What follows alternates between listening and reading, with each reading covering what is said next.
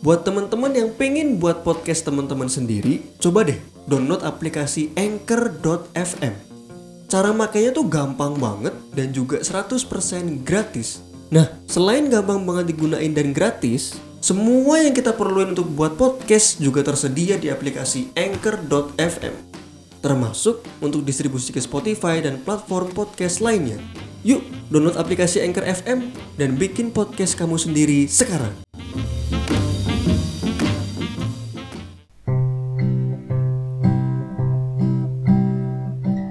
Oke, okay, let's do this. Let's do the podcast. Halo semuanya. Kalian sedang mendengarkan FJ Podcast bersama FJ di sini. Hari ini tanggal berapa ya? Hari ini tanggal 18 September 2022 waktu podcast ini direkam. Apa kabar semuanya? View, view, view. Apa Anda? Gak jelas. Uh, how are you guys? Uh, I hope you guys doing well. Buat teman-teman yang dengerin di Noise, Spotify, Apple Podcast, SoundCloud, enggak sih, enggak upload di SoundCloud nih. Semoga selalu dalam keadaan sehat dan dan bahagia. Oke, okay, um, minggu kemarin tuh aku ngapain aja ya? Minggu kemarin itu aku akhirnya masuk kuliah. Akhirnya setelah tiga tahun gap year tidak jelas mau bagaimana kelanjutan hidupku. Tidak jelas masa depan. Akhirnya. Apa sih? Akhirnya mulai kuliah guys. Ya mulai agak sibuk lah. Terus kemarin teman-temanku pada bilang wah nggak bisa ngepodcast lagi dong. Ya seharusnya sih bisa ya. Maksudnya seminggu cuma 25 menit rata-rata per episode gitu. Masa nggak bisa ya semoga aja bisa lah semoga konsisten. Semoga saja. Amin amin amin. Tapi sebenarnya kalau misalkan sambil kuliah gini aku malah jadi semakin bisa membagi waktu. Nggak tahu ya maksudnya waktunya itu jelas gitu loh. Kalau misalkan kayak libur terus nggak tahu mau ngapain jadinya malah eh, end upnya atau endingnya itu malah malas-malesan. Tapi kalau oke okay, kerja pulang kuliah nanti aku masih punya waktu segini untuk dimanfaatkan sebaik mungkin ngapain aja ngapain aja. Jadi semakin sibuk tuh semakin bisa nyatet sih. Kenapa ya? Nggak tahu juga sih. Teman-teman ada yang kayak gitu juga nggak? Nggak tahu sih. Oke jadi kemarin itu aku nonton film mendarat darurat. Filmnya Bang Panji Pragiwaksono. Aku nontonnya itu jam paling malam dan anjir itu aku sendirian men sendirian bener-bener sendirian doang yang nonton. Jadi ini kesekian kalinya aku nonton film yang literally literally itu apa ya? Literally bener-bener bener-bener sendiri di bioskop. Kemarin tuh yang terakhir sendiri tuh kalau nggak salah film Elvis yang main Austin Butler Austin Butler. Nah sekarang film ini.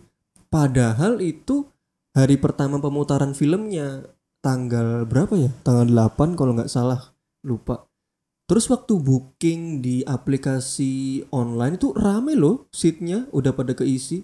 Ada 30-an kalau nggak salah. Yang udah pesen gitu. Tapi pas aku sampai bioskop, loh ini anjir kenapa sepi banget ya gitu. Dan itu kan jam film paling malam kan teman-teman. Kan ada film lain juga, cuman udah pada mulai. Itu open gate terakhir lah film mendarat darurat itu. Dan nggak ada orang dong kecuali mbak-mbak yang jualan popcorn itu. Aku kan habis scan tiket terus langsung nanya ke mbak-mbaknya mbak ini langsung masuk aja gitu. Terus mbaknya jawab oh iya mas nggak apa-apa buka pintunya nanti ditarik ya gitu. Terus aku ngeliat emang nggak ada frontliner yang biasa buka pintu dan ngecek tiket itu ya udah akhirnya buka sendiri pintunya. Ternyata mas-masnya di dalam main astagfirullah. Mas-masnya di dalam. Nggak tahu mungkin dia juga udah capek atau gimana ya. Terus akhirnya nuker tiketnya di dalam dong. Bukan pas di depan pintunya dong. Di dalam bioskop. Terus aku nanya mas ini saya sendirian gitu. Iya mas sendirian gitu. Terus aku bilang loh perasaan tadi pas aku pesen di aplikasi banyak deh yang yang pesen deh oh iya mas kayaknya itu dibatalin deh. Terus aku mikir dibatalin? Emang bisa dibatalin? Itu mah kayaknya nggak datang aja deh. Emang bisa guys tiket bioskop dibatalin? Nggak bisa kan? Di refund kan nggak bisa kan? Nggak tahu deh.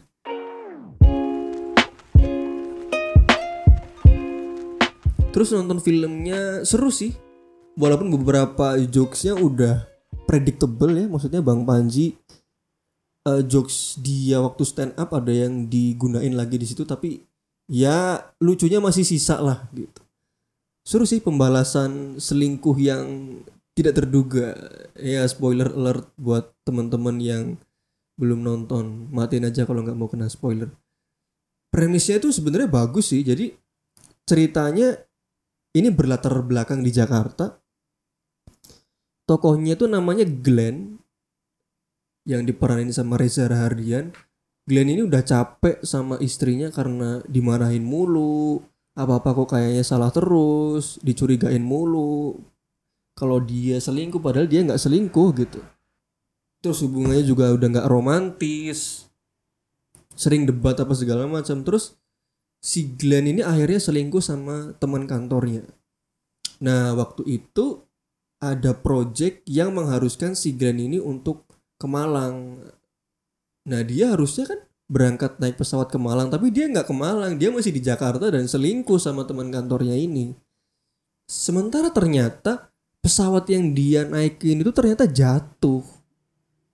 Nah, laporannya menyatakan semua penumpangnya meninggal dunia tapi kan si Glenn ini kan belum meninggal dia masih di Jakarta masih selingkuh gitu ya gitulah premisnya itu bagus sih kayaknya dulu emang ada cerita asli yang kayak gitu deh. Waktu itu aku pernah baca di Twitter entah itu cerita fiksi atau cerita asli ya. Nggak tahu ya aku lupa sih. Tapi kayaknya memang ngambil dari situ sih ceritanya untuk dibikin ke film ini gitu. Lalu ternyata isi istrinya Glenn ini ternyata pernah selingkuh sama sahabatnya Glenn sendiri. Jadi kebongkar, plot twistnya dapet, walaupun ketebak sih sama aku sebenarnya. Ya udah, akhirnya sama-sama selingkuh, sama-sama minta maaf dan akhirnya mulai dari nol lagi hubungannya gitu. Bagus sih seru. Walaupun sebenarnya ada kekurangan, tapi kayak ketutup sama story lah. Aku tuh kalau udah suka sama story dari sebuah film tuh kalau ngelihat yang lain jelek tuh kayak ketutup aja gitu. Nah, ada kata-kata yang menarik sih di film itu. Yang ngomong soleh solihun. Selingkuh nggak selingkuh juga lu tetap dicurigain sama istri lo. Lu nggak selingkuh, istri lo curigaan. Lu selingkuh sama aja. Mending selingkuh sekalian. Jadi masih dapat enaknya gitu. si Soleh Solehun bilangnya gitu gak tau dia, dia jadi apa ya aku lupa sih tapi kalau ngelihat kata-kata itu bukannya daripada selingkuh mending cerai ya mending cerai men. Eh, maksudnya aku kadang nggak ngerti sih sama cewek-cewek yang kayak gitu. Maksudnya udah dikasih tahu gue ini gak selingkuh tapi masih aja curiga gitu. Masih aja egois. Udah dikasih fakta-fakta bahkan kadang kamu kasih tahu sahabat aku nih. Aku nih tiap aku nih tiap hari nggak ke mana-mana gitu. Maksudnya udah kayak gitu masih aja egois. Udah dibaikin diromantis romantisin masih aja curiga gitu tapi aku ngerti. Mungkin memang ada pengalaman masa lalu atau cerita dari teman-teman si istrinya Glenn ini waktu mereka kongko mungkin eh, temennya ini ada yang ada yang diselingkuhin. Tapi kan suami lu itu kan bukan suaminya temen lu woi. Maksudku tidak tidak sama antar manusia ini kan punya sifat yang berbeda dan anjir aku aku kesel juga loh sama cewek-cewek yang bilang bahkan menginfluence bukan bilang menginfluence juga di TikTok tuh semua cowok tuh sama aja. Enggak woi enggak semua cowok tidak sama aja saudara-saudara. Cowok yang nggak selingkuh nggak ngerokok tuh ya banyak anjir. Cuman mereka ya itu nggak ganteng gitu kan maksudnya. Nggak gaul atau dia pinter banget sehingga atau dia pinter banget sehingga dia nggak punya waktu buat relationship atau mungkin dia alim banget sampai iya dia nggak punya waktu untuk hubungan yang nggak jelas gitu. Dan orang-orang yang cewek-cewek kayak gini giliran dapet cowok baik-baik katanya boring lah gitu. Ya itu mah dirimu aja yang adrenalin junkie gitu maksudnya. Iya gak sih maksudnya? Dan itu nggak salah cewek-cewek yang suka adrenalin junkie cowok-cowok yang nakal itu sebenarnya nggak salah. Cuman please lah stop spreading message anjir. Spreading message. Apa ya spreading message? Eh, menyebarkan pesan menyebarkan pesan lah. Stop stop menyebarkan pesan bahwa semua cowok tuh sama aja. Enggak men. Aku juga percaya kok sebenarnya enggak. Enggak semua cewek tuh sama aja. Enggak semua cewek tuh sama aja. Sebenarnya kan tinggal kitanya aja gimana meningkatkan kapasitas. Aja tapi udah sih maksudnya gimana sih kita bisa meningkatkan kapasitas kita biar akhirnya nggak ketemu sama cowok atau cewek yang kata orang-orang tuh sama aja gitu? Kan kalau kata Al-Quran dakwah malah. Tapi bener kata, kata Al-Quran tuh lelaki yang baik itu untuk wanita yang baik itu bener sih. Itu bener sih. Itu itu itu omongan Tuhan secara langsung maksudnya. Ya maksudnya dia dia yang kontrol everything lah. Jadi kita percaya aja gitu. Ya gitu gitulah tapi again lah aku mau bahas film mendarat darurat. Si Glenn ini selingkuh sama teman kantornya ini kan gara-gara dia ngelihat ada opsi kan teman-teman. Maksudnya orang kalau selingkuh sama seseorang itu pasti karena ngelihat opsi kan sebenarnya siapa pun itu mau jelek mau biasa aja mau ganteng atau cantik itu kita sebenarnya kita semua tuh punya opsi atau kesempatan buat selingkuh sih. Cuman bahayanya adalah kalau kita udah ngerasa kita punya opsi gitu.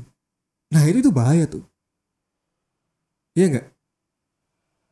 Teman-teman nggak akan menanamkan perasaan untuk selingkuh kalau nggak merasa punya opsi kan jadi opsi itu akan selalu ada opsi untuk teman-teman selingkuh. Tapi kayak kalau kita misalkan udah ngerasa kayak kayak kayak do I really have a chance? gitu atau atau ah bisa nih main belakang nih. Nah itu itu bahaya itu di situ kan sebenarnya.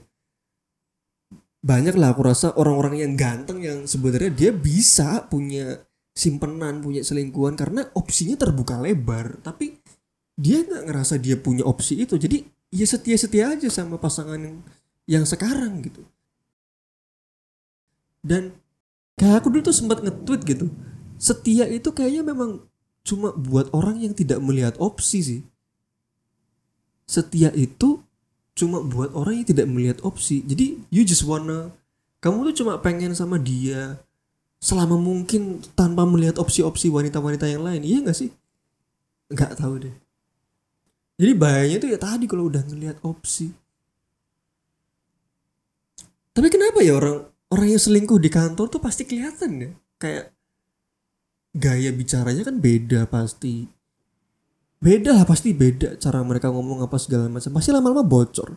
Apalagi kan mereka sebenarnya kan ketemu setiap hari. Dan kadang kan waktu kerja di kantor kan lebih lama dari waktu di rumah kan. Kadang kita lembur bahkan sampai tengah malam ketemu terus. Waktu porsi ketemu sama pasangan atau sama istri lebih sedikit daripada porsi ketemu sama si cewek yang kita lagi uh, targeting di kantor ini gitu kan. Dan pasti kalau selingkuh minggu-minggu pertama gitu kan kayak ada nggak tahu namanya tuh kayak honeymoon face gitu masih kasmaran kasmarannya itu pasti kelihatan. Ada loh beberapa orang yang selingkuh di kantor tuh jadi trofi buat dia. Wah gue bisa dapetin dia nih. Maksudnya Kayak kemarin aku diceritain sama temanku kultur Jakarta tuh kayak gitu bro. Udah biasa selingkuh di kantor tuh udah biasa. Perselingkuhan antar tem teman kerja tuh udah biasa katanya.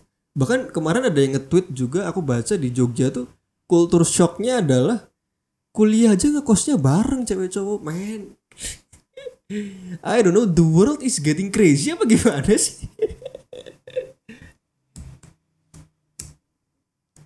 kayaknya emang the world is getting crazy deh.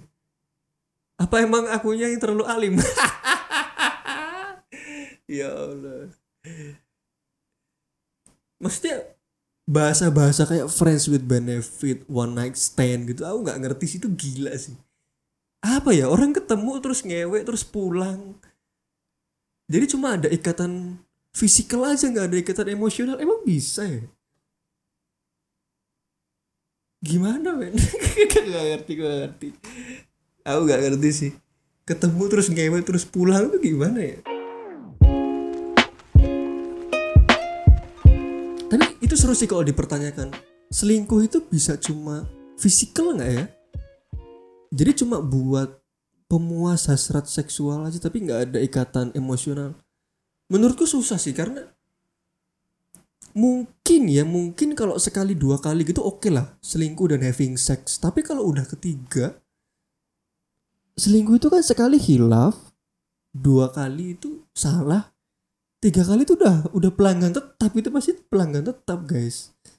Susah dan nggak mungkin nggak ada ikatan emosional dan desire apa ya desire? Hmm, keinginan untuk balik lagi ya bener sih bener sih bener sih. Kayaknya memang nggak cuman soal seksnya aja maksudnya ketika orang udah selingkuh dan ketemu lebih dari tiga kali dan bahkan having sex tuh mereka bisa balik lagi balik lagi balik lagi ya karena mungkin ngobrolnya nyambung dapat rasa nyaman punya hobi yang sama ya mungkin gitu-gitu ya. Ah itu mungkin kenapa orang FWB yang itu pada lama-lama ya karena sebenarnya mungkin mereka juga suka dan nyaman cuman mereka lebih mementingkan seks daripada itu gitu. Nggak mau ada komitmen uh, selain seks together on oyo gitu. Ya gitulah. Nggak tahu sih teman-teman. Ini edutainment ya jangan ditelan mentah-mentah ya. Disclaimer ini edutainment education entertainment. Jangan ditelan mentah-mentah Ah iya, ada cerita menarik soal selingkuh. Akhir-akhir ini tuh aku lagi nonton serial Friends. Itu serial tahun 94. Kayaknya sih zamannya orang-orang umur 70-an, 80-an waktu kecil deh. Nontonnya kayak gitu. Nontonnya serial-serial itu sit sitcom. Situasional komedi. Jadi waktu itu ada sebuah episode ada orang namanya Joey, tokoh dari serial itu dia punya bapak dan bapaknya itu selingkuh sama temen sekolahnya dia dulu terus si Joey bilang Bapak ngapain sih selingkuh? Aku aku kasih tahu ibu nih. Aku kasih tahu ibu nih. Terus akhirnya di si Joey kasih tahu ke ibunya bapak selingkuh. Tapi ibunya bukannya marah-marah sama bapaknya, tapi malah marah-marahnya sama Joey-nya. Kayak kamu ngapain sih? Nggak usah kasih tahu. Ibu tuh sebenarnya udah tahu bapak selingkuh gitu. Tapi semenjak bapakmu selingkuh tuh dia itu jadi bahagia ceria. Dulu tuh kalau dia nggak selingkuh tuh dia murung kayak udah nggak ada harapan. Sekarang dia bisa kerja lembur apa segala macam. Udah biarin aja. Ibu tuh udah tahu dia selingkuh gitu. Malah si ibunya ini malah marah-marahin si Joey gitu. dan akhirnya ayahnya terus-terusan selingkuh diterusin aja gitu. Jadi itu cerita yang menarik sih. Apakah apakah selingkuh itu jadinya dalam waktu tertentu atau dalam kasus tertentu itu boleh ya? Menurut teman-teman gimana? Aku nggak tahu sih episode berapa di Friends. Kayak tapi season 1 kayaknya 12 deh. Episode 12 ya teman-teman bisa nonton lah. Itu seru sih bagus. Dan rating series itu juga bagus sih di IMDb tapi apakah selingkuh itu sekarang itu lebih mudah ya? Nggak tahu sih. Dulu itu kan orang tua kita, generasi orang tua kita itu kan coveragenya apa ya coverage ya? Jangkauannya kan kecil ya. Maksudnya orang tua kita itu dulu nggak main sosmed, apalagi aplikasi Tinder, Tantan itu kan belum ada gitu. Jadi jangkauannya kecil dan kemungkinan besar ketemu ceweknya ya itu itu aja. Maksudnya di kampus atau di di mana gitu. Maksudnya nggak sampai yang melanglang buana gitu kan. Kayak cerita bapaknya Joey tadi gitu. Maksudnya bapaknya juga cuma selingkuh sama teman sekolah dia dulu. Maksudnya nggak sampai ke yang mana-mana banget gitu. Nggak sejauh-jauh itu gitu. E, tapi sekarang teknologi hadir banyak aplikasi dan kita difasilitasi jadi banyak kesempatan untuk kita mencari relationship gitu mungkin itu juga salah satu alasan kenapa generasi orang tua kita tuh awet-awet ya. Karena mungkin memang cuma ketemunya itu itu doang ya. Yang sekampus doang. Nggak bisa berkelana ke tongkrongan lain gitu. Banyak juga kan perjodohan gitu. Ih perjodohan tuh ternyata aku kemarin ngecek di rating gitu angka perceraian karena perjodohan tuh lebih kecil loh daripada kalau kita nyari sendiri ternyata. Mungkin ya mungkin karena nggak ada ekspektasi ya. Karena sekarang tuh kan hubungan yang berdasar cinta tuh kayaknya udah nggak jadi dasar kita dalam memilih pasangan gak sih? Kayak kayak sekarang tuh nyarinya tuh cantik dan apa? Atau baik dan apa? Nggak cuma kayak dia cantik aku mau sama dia sampai selama lamanya ayo kita nikah gitu. Tapi kalau sekarang tuh nyambung nggak ngobrolnya? Sefrekuensi nggak? Sehobi atau enggak cantik dan punya apa gitu.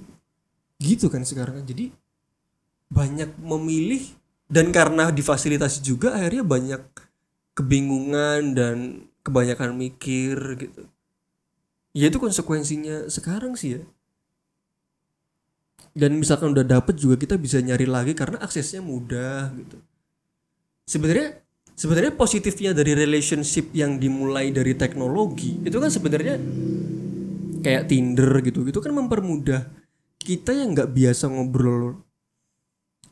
Kita yang nggak biasa ngobrol pertama kali sama orang lain saat misal kencan pertama di tempat umum gitu. Kita bisa ngobrol dulu via chat gitu itu kan sangat membantu sebenarnya teknologi kayak gitu tuh membantu orang-orang yang yang nggak bisa bahasa basi awal gitu. Atau enggak nggak mm, semua orang bisa memulai percakapan dengan stranger di tempat umum. Kayak misalkan ketemu di perpus gitu. Ketemu di perpus atau ketemu di busway ketemu di kereta terus lanjut ngobrol ngedate apa segala macam kan nggak semua orang bisa kayak gitu. Sekarang difasilitasi teknologi itu sebenarnya ngebantu. Cuman beberapa negatifnya adalah kayak misalkan ada beberapa kata-kata yang nggak seharusnya diucapin ketika ketemu langsung.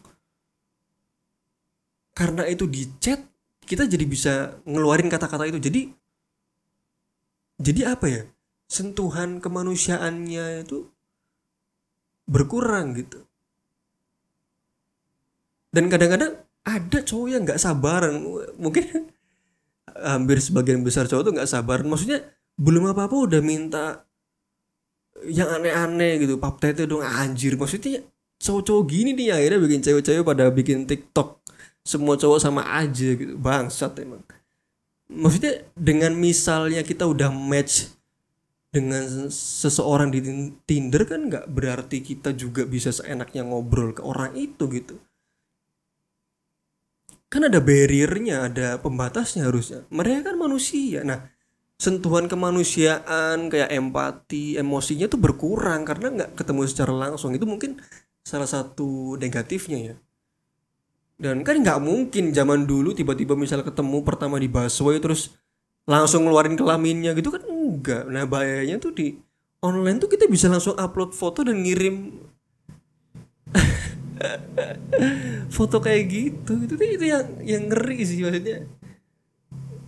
Ah nggak ngerti sih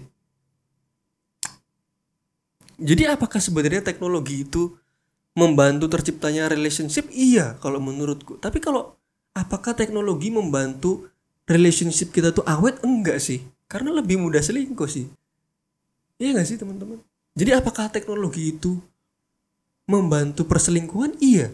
Sebenarnya mau teknologinya semaju apa pun itu kalau kita pinter sih bisa aja kan dimanipulasi kan. Walaupun ada sekarang kayak live share location WhatsApp apa gitu. Orang yang udah pro selingkuh mah bisa aja gitu.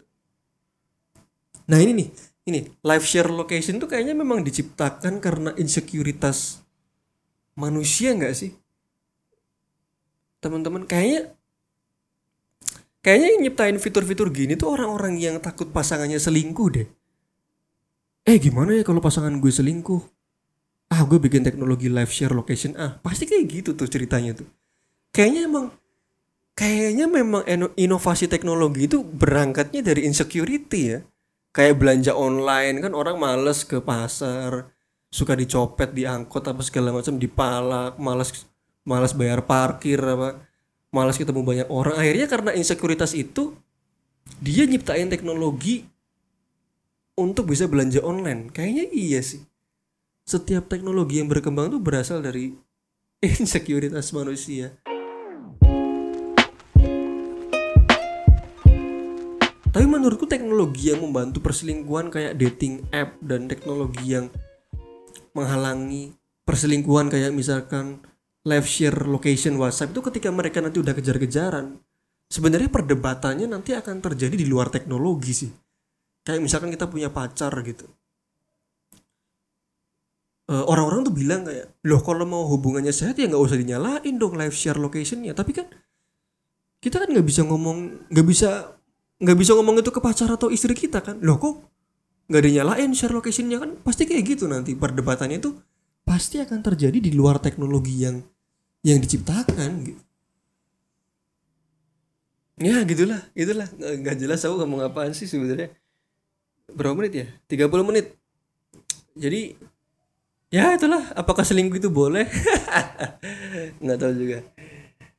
Em, sebenarnya pertanyaannya apakah teknologi itu membantu perselingkuhan? Iya. Apakah teknologi itu membantu terciptanya relationship? Iya. Tapi apakah teknologi itu membuat relationship kita awet? Enggak. Enggak men.